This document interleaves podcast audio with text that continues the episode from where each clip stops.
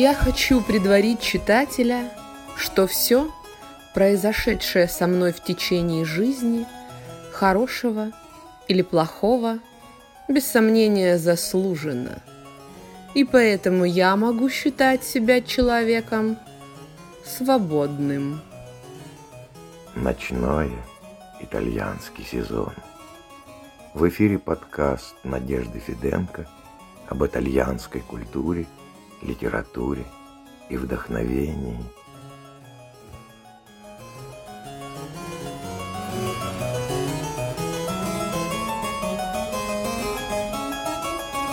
В этих мемуарах читатель увидит, что я, никогда не стремившись к какой-либо определенной цели, если и следовал системе, то лишь такой, чтобы отдаваться на волю увлекавшего меня ветра.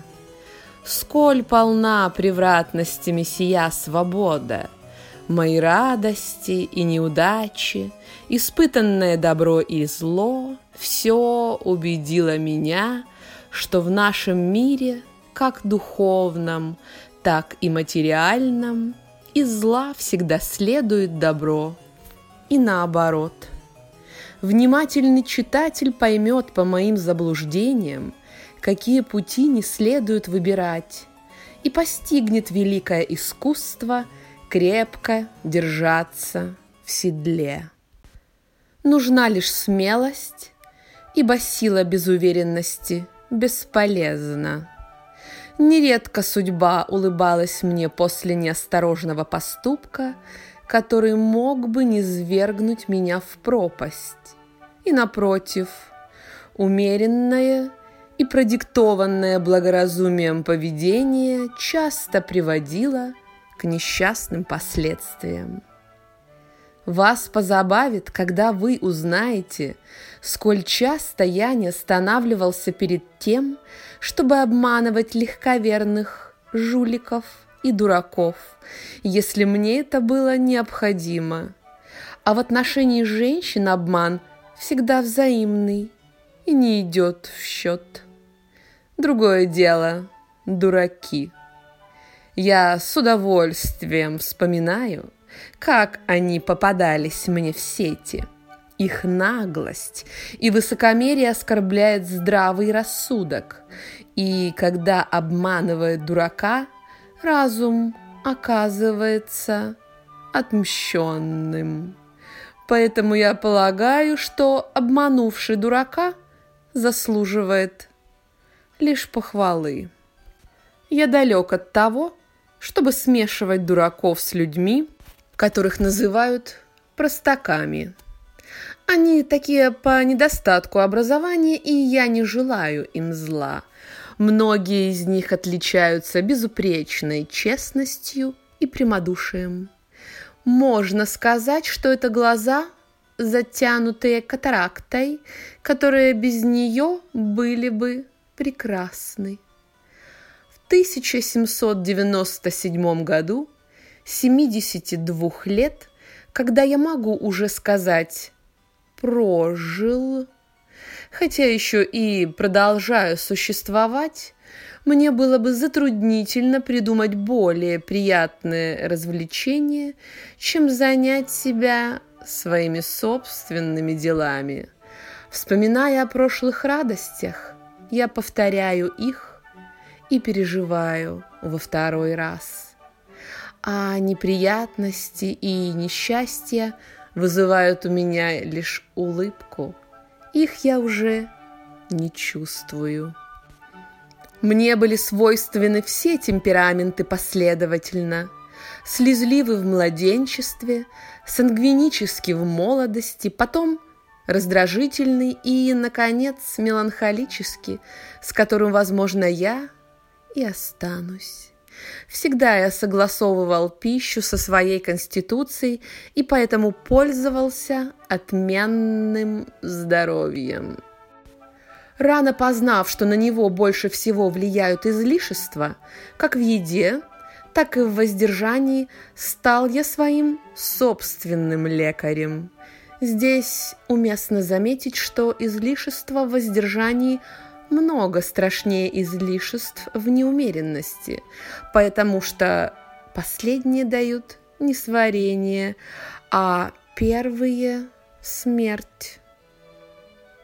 Теперь я старик, и, несмотря на крепость моего желудка, вынужден есть один раз в день. Но в этом меня вознаграждают легкость пера и сладкий сон. Сангвинический темперамент сделал меня весьма подверженным чарам сладострастия. Я всегда был расположен менять одно наслаждение на другое и отличался в этом отменной изобретательностью. Отсюда, несомненно, происходила моя склонность завязывать новые знакомства и величайшая легкость, с которой я порывал их, всегда, однако, понимая причину этого и никогда не руководствуясь здесь чистым легкомыслием. Чувственные наслаждения постоянно были моим главным и самым важным занятием. Я не сомневался, что создан для прекрасного пола, всегда любил оный и старался, по мере возможного, заставить полюбить и себя. Кроме я обожал хороший стол и со страстью интересовался всем, что возбуждало мое любопытство. Я имел друзей, делавших мне добро, и пользовался любой возможностью доказать им мою благодарность. Но были и отвратительные враги, преследовавшие меня, которых я не уничтожил только потому, что это оставалось вне моих сил. Я никогда бы не простил им, если бы не забвение всего испытанного зла. Человек, забывающий обиды, на самом деле не прощает, он просто не помнит их, потому что прощение есть чувство героическое, свойственное благородному сердцу и великодушному уму, а забвение происходит от слабости памяти или беззаботности спокойной души, и нередко лишь от желания покоя.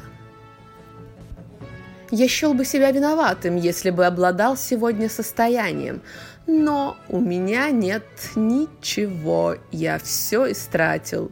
Это утешает и оправдывает меня. Если покажется иногда, что я описываю слишком подробно некоторые любовные сцены, не следует вменять мне это в вину, кроме тех случаев, когда перо мое недостаточно искусно, ведь у моей старой души нет других наслаждений, как радоваться одним только воспоминания. Любовные и другие приключения Джакомо Казановы, Кавалера де Сенгальта, венецианца, описанные им самим. В ночном была Надежда Феденко, литература и вы, слушатели. До скорого!